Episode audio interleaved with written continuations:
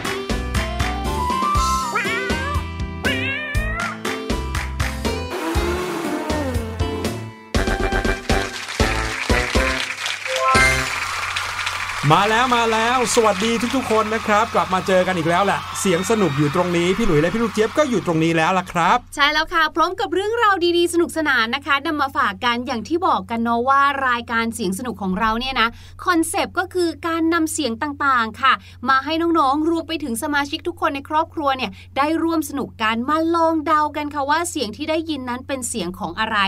รวมถึงนะเรายังพาทุกคนค่ะ ไปเรียนรู้ไปท่องเที่ยวกับเสียงของพวกเราอีกด้วยค่ะ ครับผมมีทั้งไปท่องเที่ยวทั่วโลกนะครับ ตามทวีปต่างๆ ประเทศต่างๆ หรือแม้กระทั่งการท่องเที่ยวเข้ามาในร่างกายตัวเองก็มี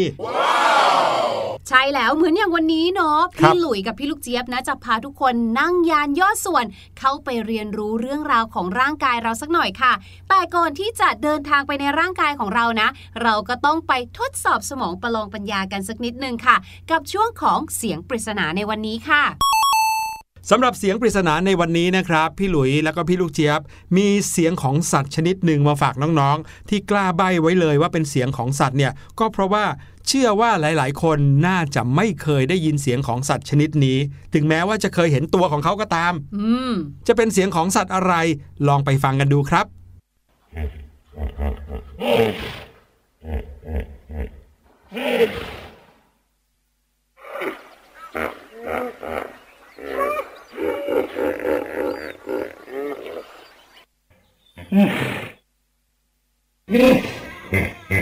Mm-hmm.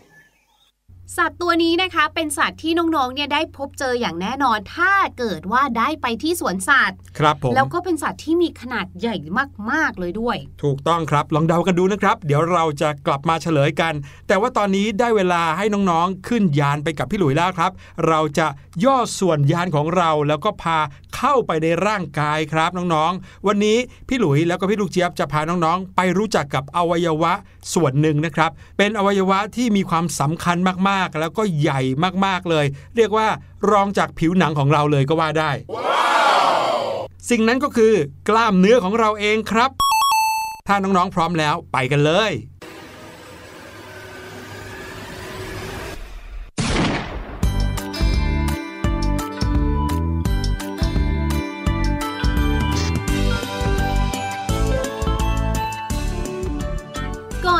าน้องๆนะคะ ไปดูว่าในร่างกายของเราเนี่ยมีกล้ามเนื้อกี่แบบนะ ระหว่างที่เราเดินทางผ่านโหลดอาหารต่างๆเนี่ยนะคะ พี่ลูกเจี๊ยบเล่าให้ฟังก่อนละกันว่ากล้ามเนื้อเนี่ยนะคะ เป็นเนื้อเยื่อแบบหนึ่งนะ แต่เป็นเนื้อเยื่อที่ยืดได้หดได้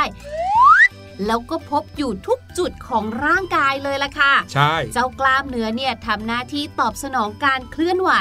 กล้ามเนื้อเนี่ยมีแบบที่เราสามารถควบคุมได้ด้วยนะ บางคนเขาเรียกว่าเป็นกล้ามเนื้อที่อยู่ใต้อำนาจจิตใจโอ้ฟังดูเหมือนโดนสะกดจิตยังไงไม่รู้เลยอะก็คือจิตใจของเราเนี่ยสามารถบังคับได้เอง สั่งได้ใช่ไหมอืมเหมือนอย่างน้องๆนะครับ ถ้าเกิดว่าตอนเนี้ยยกแขนขึ้นมาข้างหนึ่งนะเบ่งกล้ามเหมือนอย่างนักกล้ามเนี่ยนะครับ ก็จะเห็นว่ามีกล้ามที่ปูดขึ้นมาอืมตรงบริเวณแขนของเราเนี่ยเราบังคับได้ครับ และก็มีกล้ามเนื้อที่ทำงานโดยอัตโนมัติค่ะ เช่น กล้ามเนื้อที่ทำให้หัวใจเต้น เรียกว่ากล้ามเนื้อที่อยู่นอกเหนืออำนาจจิตใจนั่นเองเมื่อก่อนนี้นะครับน้องๆอาจจะเคยได้ยินไม่ว่าจะในห้องเรียน หรือว่าในหนังสือที่เราอ่านกัน หรือในสารคดีต่างๆ ก็จะบอกว่ากล้ามเนื้อแบ่งออกเป็น 2 ชนิด ก็คือกล้ามเนื้อลาย แล้วก็กล้ามเนื้อเรียบใช่ไหมครับอุ้ยหิวเลยอะทำให้พี่ลูกเจี๊ยบเนี่ยนึกถึงเนื้อเลยค่ะพี่หลุยอืมสเต็กเลยใช่ไหมถูกแต่จริงๆแล้วนะครับ กล้ามเนื้อนั้นแบ่งออกได้เป็น 3 ชนิดนะครับ ซึ่งจะทำให้เราเห็นภาพได้ชัดเจนกว่า ก็คือกล้ามเนื้อโครงร่าง กล้ามเนื้อหัวใจ แล้วก็กล้ามเนื้ออวัยวะภายในครับ แล้วก็จะบอกว่ากล้ามเนื้อทั้ง 3 ชนิดนี้มีความเกี่ยวข้องเชื่อมโยงกับความรู้ที่เราเคยรู้มาว่า กล้ามเนื้อมี 2 ชนิดนะ เพราะว่ากล้ามเนื้อโครงร่าง ทั้งหมดนั้นเป็นกล้ามเนื้อลายครับอืมส่วนกล้ามเนื้ออวัยวะภายในของเราเนี่ยอย่างตอนเนี้ยพวกเราทั้งสองคนอยู่ภายในร่างกายมองซ้ายมองขวา เห็นอวัยวะภายในไปหมดเลย ทั้งหมดนี้ก็คือกล้ามเนื้อนะครับ แต่ว่าเป็นกล้ามเนื้อเรียบ และกล้ามเนื้อหัวใจเนี่ยคือกล้ามเนื้อที่มีทั้งกล้ามเนื้อลาย แล้วก็กล้ามเนื้อเรียบผสมกันยังไงล่ะครับโอ้โหร่างกายคนเราเนี่ยมหัศจรรย์จริง ๆ เลยนะคะเนี่ยถ้าอย่างนั้นเราไปเริ่มต้นกันที่กล้ามเนื้อโครงร่างกันดีกว่าค่ะร่างกายของคนเรานะคะ ประกอบด้วยกล้ามเนื้อโครงร่างประมาณ 640 มัดค่ะโอ้โหอืมทั้งหมดเนี่ยเนี่ยนะ เป็นกล้ามเนื้อที่อยู่ใต้อำนาจจิตใจ เกาะติดกับกระดูกด้วยเนื้อเยื่อเหนียวที่เรียกว่าเอ็นกล้ามเนื้อนั่นเองค่ะอืม กล้ามเนื้อบางมัดเนี่ยนะก็ยึดกับผิวหนัง ตัวอย่างของกล้ามเนื้อโครงร่างนะคะ ก็เช่น กล้ามเนื้อใบหน้าที่ทำให้คนเราสามารถแสดงความรู้สึกต่างๆ ได้ เวลาที่เราจะยิ้มเอ่ยขมวดคิ้วเอ่ยยักคิ้วหลิวตาเอ่ยแบบเนี้ยค่ะเมื่อกล้ามเนื้อหดตัวจะสั้นลงและตึงขึ้นค่ะ ดึงกระดูกให้เคลื่อนที่ไปด้วย บางครั้งก็ดึงเอาผิวหนังให้เคลื่อนที่ไปด้วยอืมอย่างที่บอกค่ะ ลองยิ้มหรือยักคิ้วดูสิคะ นั่นแหละใช่เลยแต่เนื่องจากกล้ามเนื้อเนี่ยไม่สามารถที่จะผลักเองได้ค่ะ เลยต้องอาศัยกล้ามเนื้อมัดอื่นๆ ช่วยดึงส่วนของร่างกายให้เคลื่อนที่กลับไปยังตำแหน่งเดิม ขณะที่กล้ามเนื้อมัดหนึ่งหดตัวกล้ามเนื้ออีกมัดก็จะคลายตัวค่ะ กล้ามเนื้อที่ทำงานเป็นคู่แบบนี้นะคะ เรียกว่ากล้ามเนื้อคู่ตรงข้าม หุยนึกถึงละครเลยอะเนื้อคู่ประตูถัดไปแบบเนี้ยอยู่ตรงข้ามกัน ถูกต้อง น้องๆสามารถนึกภาพตัวอย่างไปพร้อม ๆ กันได้นะครับกล้ามเนื้อบริเวณแขนของเรานี่แหละ ที่พี่หลุยบอกให้น้องๆ ยกแขนขึ้นมาเบ่งกล้ามเมื่อกี้นี้เนี่ยนะครับ เมื่อน้องๆ งอข้อศอกแล้วเอากำปั้นเข้าหาตัวเองเนี่ยนะครับ กล้ามเนื้อบริเวณแขนของเราก็จะปูดขึ้นมา นั่นคือกล้ามเนื้อส่วนที่หดเข้ามาครับ กลายเป็นก้อนๆเราเรียกว่ากล้ามเนื้อไบเซปครับ ในขณะเดียวกันนะครับ กล้ามเนื้อใต้ท้องแขนของเราจะยืดออก ตรงนี้เราเรียกว่ากล้ามเนื้อ triceps สองอันนี้แหละครับ กล้ามเนื้อ biceps กับ triceps เนี่ยแหละครับ ที่เป็นกล้ามเนื้อคู่ตรงข้าม อันหนึ่งหด อันหนึ่งยืดนั่นเองแหละครับต่อไปนะครับคือกล้ามเนื้ออีกประเภทหนึ่งที่พี่หลุยได้เกริ่นเอาไว้ในตอนต้น บอกว่ามีทั้งกล้ามเนื้อลายแล้วก็กล้ามเนื้อเรียบผสมอยู่ด้วยกัน แถมเรายังไม่สามารถบังคับกล้ามเนื้อชนิดนี้ได้อีกด้วย นั่นก็คือ กล้ามเนื้อหัวใจครับ ส่วนประกอบของหัวใจเกือบทั้งหมดนะครับ เป็นกล้ามเนื้อหัวใจ ซึ่งก็เป็นกล้ามเนื้อที่อยู่นอกเหนืออำนาจจิตใจของเรา แล้วก็ทำงานต่อเนื่องอย่างไม่รู้จักเหน็ดเหนื่อยครับกล้ามเนื้อหัวใจนั้นทำงานเต้นตั้งแต่วินาทีแรกที่เราอยู่ในท้องของคุณแม่ ไปจนถึงวันสุดท้ายที่เราหายใจหรือตายไปเลยเนี่ยแหละครับกล้ามเนื้อหัวใจเนี่ยทำงานแยกเป็นสองส่วนนะครับ ก็คือส่วนของหัวใจห้องบนจะหดตัวเพื่อบีบเลือดลงไปยังหัวใจห้องล่าง และส่วนของหัวใจห้องล่างหดตัวเพื่อบีบเลือดเข้าไปในหลอดเลือดแดงครับ นี่ก็คือหน้าที่อย่างหนึ่งของหัวใจเลยนะ ที่ทำหน้าที่สูบฉีดเลือดของเราให้เลี้ยงไปยังส่วนต่างๆ ของร่างกาย แล้วก็อย่างที่บอกครับทำงานตลอดเวลา 24 ชั่วโมง ไม่เคยหยุดตั้งแต่วันแรกจนถึงวันสุดท้ายของชีวิตเลยล่ะครับ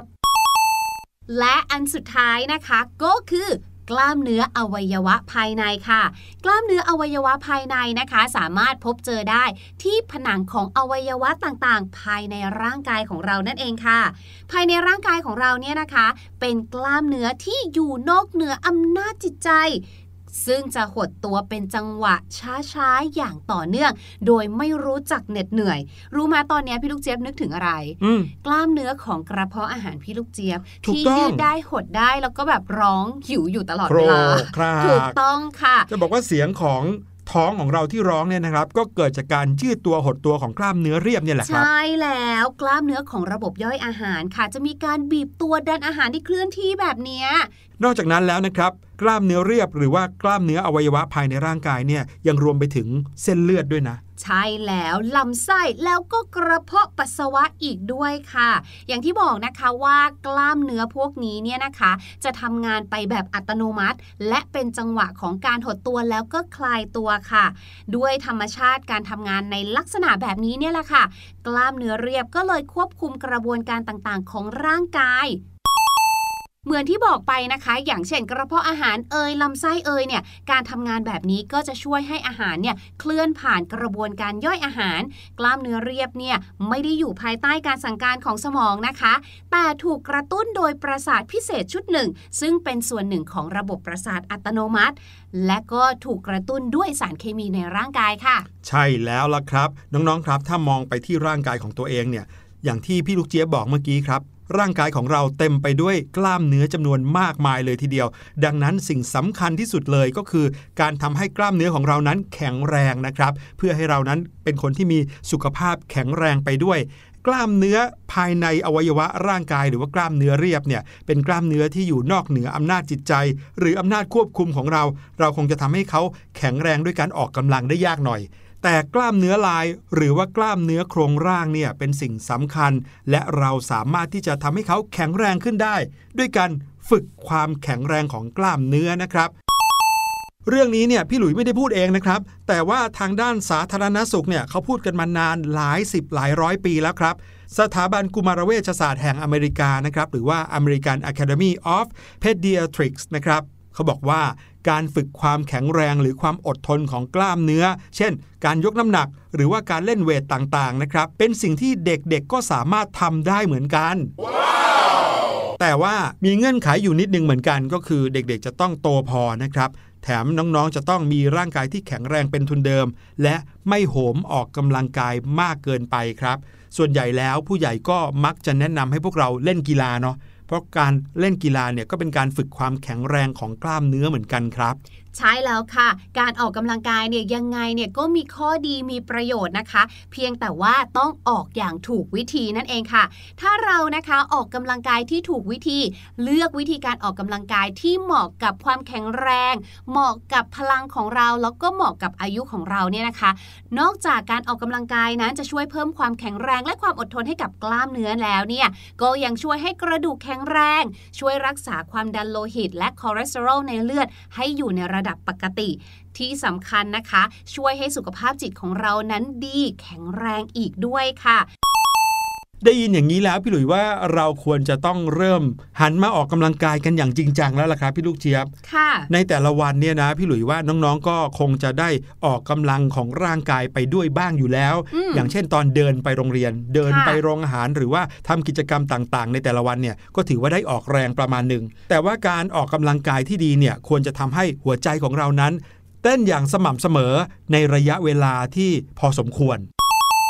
และสำหรับน้องๆนะคะ จริง ๆ ก็สามารถเริ่มได้นะ ด้วยวิธีการง่าย ๆ เลยค่ะ น้องๆที่เพิ่งออกกำลังกายเนี่ยก็ไม่ควรเน้นอะไรมากนะคะ เพราะน้องๆเนี่ยอาจจะมีกิจกรรม outdoor หรือว่านอกบ้านอยู่แล้ว โดยเฉพาะที่โรงเรียนเนี่ยก็น่าจะได้เล่นที่สนามเด็กเล่น หรือว่าเล่นกีฬากับเพื่อนๆค่ะ ดังนั้นการออกกำลังกายของน้องๆเนี่ยก็เลยไม่ต้องไปเน้นเรื่องของฝึกความอดทน หรือความแข็งแรงก็ได้นะอืมแต่ควรให้น้องๆเนี่ยได้ทำความรู้จักกับการออกกำลังกายก่อนค่ะจากนั้นก็ค่อยให้น้องๆเนี่ยได้ฝึกยกน้ำหนักจากระดับน้อยๆก่อนนะคะ หรือว่าจะใช้อุปกรณ์ที่เรียกว่ายางยืดก็ได้นะอืมน้องๆครับพี่ลูกเชียบครับ รู้หรือเปล่าว่าสนามเด็กเล่นเนี่ยคือสถานที่ที่เป็นแหล่งออกกำลังกายที่ดีที่สุดแหล่งหนึ่งเลยนะ ใช่แล้วค่ะน้องๆอาจจะเคยเห็นเครื่องเล่นนะ อย่างที่มันเป็นเหมือนกับเสาโหนบาร์ใช่ไหมครับ และทำให้น้องๆเนี่ยได้โหนไต่ไปเรื่อยๆ หรือว่า บันไดที่ให้น้องๆปีนขึ้นสูงเนี่ยถ้าเกิดว่าเราเล่นอย่างระมัดระวังนะครับกิจกรรมเหล่านั้นเนี่ยเป็นกิจกรรมที่ฝึกความแข็งแรงของกล้ามเนื้อทั้งนั้นเลยนะ ใช่แล้วค่ะ และถ้าเกิดว่าอยากให้การออกกำลังกายหรือการฝึกกล้ามเนื้อของเราได้ผลเนี่ยนะ ก็ต้องออกอย่างน้อยครั้งละ 20-30 นาทีใช่สัปดาห์ละ 2-3 วันค่ะ แต่ว่าไม่ควรฝึกความแข็งแรงของกล้ามเนื้อติดต่อกันนะ ควรให้กล้ามเนื้อของเราเนี่ยได้พักผ่อนอย่างน้อย 1 วันค่ะ ใช่อันนี้น้องๆคงจะเคยเห็นมาบ้างนะครับ ถ้าเกิดว่าเราเล่นด้วยกิจกรรมหนักๆติดต่อกันหลาย ๆ วันเนี่ยโอ้โหกลายเป็นว่าแทนที่ร่างกายจะแข็งแรง กลายเป็นเกิดความอ่อนเพลีย ไม่อยากจะออกกำลังกาย ไม่อยากจะออกไปวิ่งเล่นอีกเลยอะ ใช่ และสำหรับใครนะคะที่ออกกำลังกายเนี่ยก็อย่าลืมดื่มน้ำให้เพียงพอ เพื่อให้ร่างกายของเราเนี่ยนะคะ ไม่ขาดน้ำมีความชุ่มชื่นอยู่เสมอ และที่สำคัญค่ะ อย่าลืมกินอาหารที่มีประโยชน์ เพื่อช่วยให้กล้ามเนื้อของเราได้ฟื้นฟูแข็งแรงเร็วขึ้นค่ะ ถูกต้องครับแหม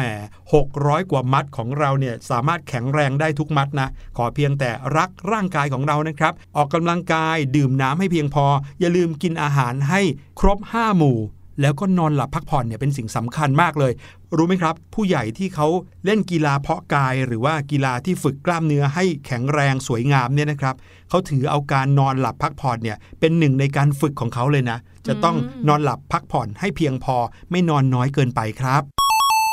แหมพูดมาถึงขนาดนี้แล้วเนี่ยรู้สึกมีความฮึกเหิม อยากจะขยับขยื่นร่างกายเหลือเกินค่ะพี่หลุย ถ้าอย่างนั้นเราส่งน้องๆไปกับเพลงนี้ดีกว่าเผื่อใครนะคะ จะได้ออกกำลังกายไปในตัวเลย กับเพลงที่ชื่อว่า Burn ค่ะ แล้วเดี๋ยวหลังจากเพลงนี้นะคะ เราจะมาฟังกันค่ะว่า มีศัพท์สำนวนภาษาอังกฤษอะไรที่น่าสนใจเกี่ยวกับเพลงนี้บ้างค่ะ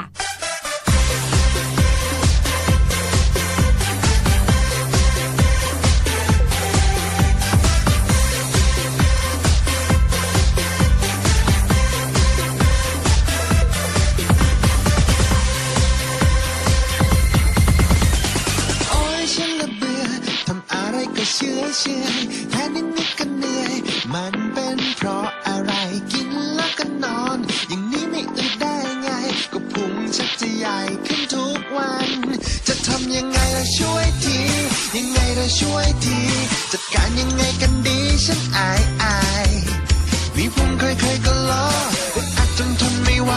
สงสัยต้องใช้วิธี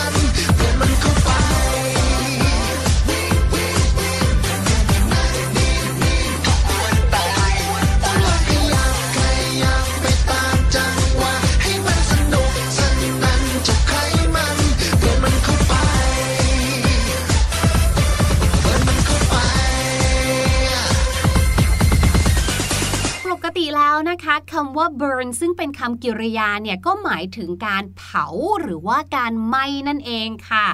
แต่ว่าพี่ลูกเจี๊ยบเชื่อว่าคำว่า burn ที่หลาย ๆ คนคุ้นเคยเนี่ย น่าจะไปผนวกกันกับการ burn calorie ถูกไหมคะ ใช่ เออ เราจะชอบพูดว่าเนี่ยการออกกำลังกายแบบนี้เนี่ย ช่วย burn แคลอรี่ได้ หรือว่าช่วยเผาผลาญแคลอรี่ได้ ก็เลยเกิดคำถามค่ะว่า เอ๊ะ ถ้าอย่างนั้นในภาษาอังกฤษเนี่ย เราสามารถที่จะพูดแบบนี้ได้เลยไหม ว่า burn the calories แบบเนี้ยตอบตรงนี้เลยนะคะว่าไม่ได้ค่ะ อ้าวทำไมไม่ได้ล่ะครับ เพราะว่ามันขาดตัวเชื่อมไปอีกหนึ่งตัวค่ะ อย่างที่บอกค่ะคำว่า burn เนี่ยแปลว่าเผาก็จริงค่ะ แต่ว่าเราเนี่ยคนไทยเนี่ยเอามาพูดเองว่า burn calories แต่ในภาษาอังกฤษนะคะ เราจะใช้สำนวนว่า burn off the calories ค่ะ มีคำว่า off o double f off ด้วยนะคะ to burn off the calories หรือ to burn off the pounds เนี่ยหมายถึงการออกกำลังกายเพื่อลดน้ำหนักเหมือนที่เราเข้าใจนั่นแหละค่ะเพียงแต่ว่าถ้าอยากจะใช้ภาษาอังกฤษให้ถูกต้องนะ อย่าลืมนะคะเราใช้ burn off นั่นเองค่ะ ยกตัวอย่างเช่นนะคะ running helps burn off the calories quickly running helps burn off the calories quickly ก็คือการออกกำลังกายด้วยการวิ่งเนี่ยนะคะ ช่วยเผาผลาญแคลอรี่ได้อย่างดี ได้อย่างว่องไวเลยทีเดียวค่ะอื้อหือเวลาที่พี่หลุยอยากจะออกกำลังกาย เพื่อให้แคลอรี่ของพี่หลุยหมดไปเร็วๆ ก็เลยจะต้องออกไปวิ่งใช่ไหมครับ ใช่แล้วหรือบางคนอาจจะไปว่ายน้ำก็ได้เหมือนกันนะคะ สำนวนที่มีคำว่า burn ไม่ได้มีแค่ to burn off the calories นะคะ แต่มีอีกหนึ่งอันที่น่าสนใจเหมือนกันค่ะ นั่นก็คือ burn your bridges burn your bridges หรือ burn your boats ก็ได้นะคะ การเผาสะพานหรือการเผาเรือ อันนี้ถ้าเราแปลตรงตัวเนาะแต่อย่างที่บอกค่ะ เมื่อเราพูดถึงสำนวน เราไม่สามารถที่จะแปลตรงตัวได้นะคะสำนวน burn your bridges หรือ burn your boats เนี่ยนะคะก็หมายถึงการที่เราเนี่ยทำลายโอกาสที่เราจะสามารถกลับไปยังสถานการณ์เดิมหรือสถานะเดิมค่ะพูดง่ายๆเหมือนกับแบบ เผาเส้นทางตัวเองทำให้เราไม่สามารถย้อนหรือหันหลังกลับไปทำอะไรได้อืมเผาโอกาสตัวเองแบบเนี้ยอะสมมุติว่าพี่หลุยนิสัยไม่ดีนะครับ พี่หลุยเนี่ยไปเจอเพื่อนคนใหม่ แล้วพี่หลุยหันมาบอกว่าพี่ลูกเจี๊ยบเนี่ยนิสัยไม่ดีเลย พี่หลุยไปคบกับเพื่อนคนใหม่ดีกว่าอืมอันนี้อาจจะเป็นการ burn my bridges ได้เหมือนกันเพ ราะว่าไม่สามารถกลับมาคบกับพี่ลูกเจี๊ยบได้แล้ว พี่ลูกเจี๊ยบโกรธแล้วอย่างนี้ป่ะครับ อืมก็ได้เหมือนกันค่ะ เป็นการ end your relationship with someone อย่างเงี้ยก็ได้เช่นเดียวกันนะคะ และอันสุดท้ายค่ะสำนวนที่เกี่ยวข้องกับ burn นะคะ เรียกว่าเป็นการใช้บ่นเรื่องของการทำงานหนักหรือเรียนหนักอย่างมีสไตล์กันเลยทีเดียวเชียวนะคะ นั่นก็คือ burn the midnight oil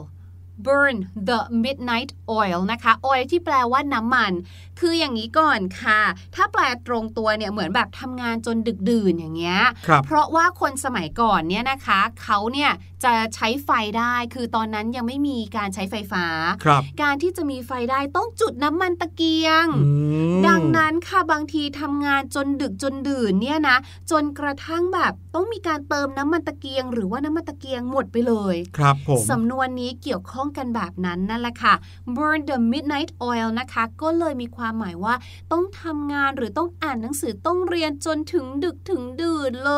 ย โอ้โห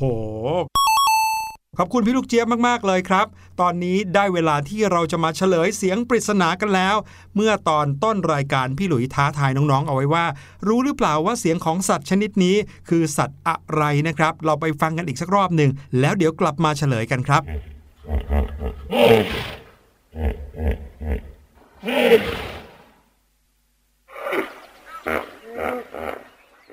เป็นเสียงของสัตว์ชนิดหนึ่งที่น้องๆต่างเคยเห็นหน้าตาของเขากันมา เชื่อว่าน่าจะทุกคนแล้วล่ะ นั่นก็คือฮิปโปโปเตมัส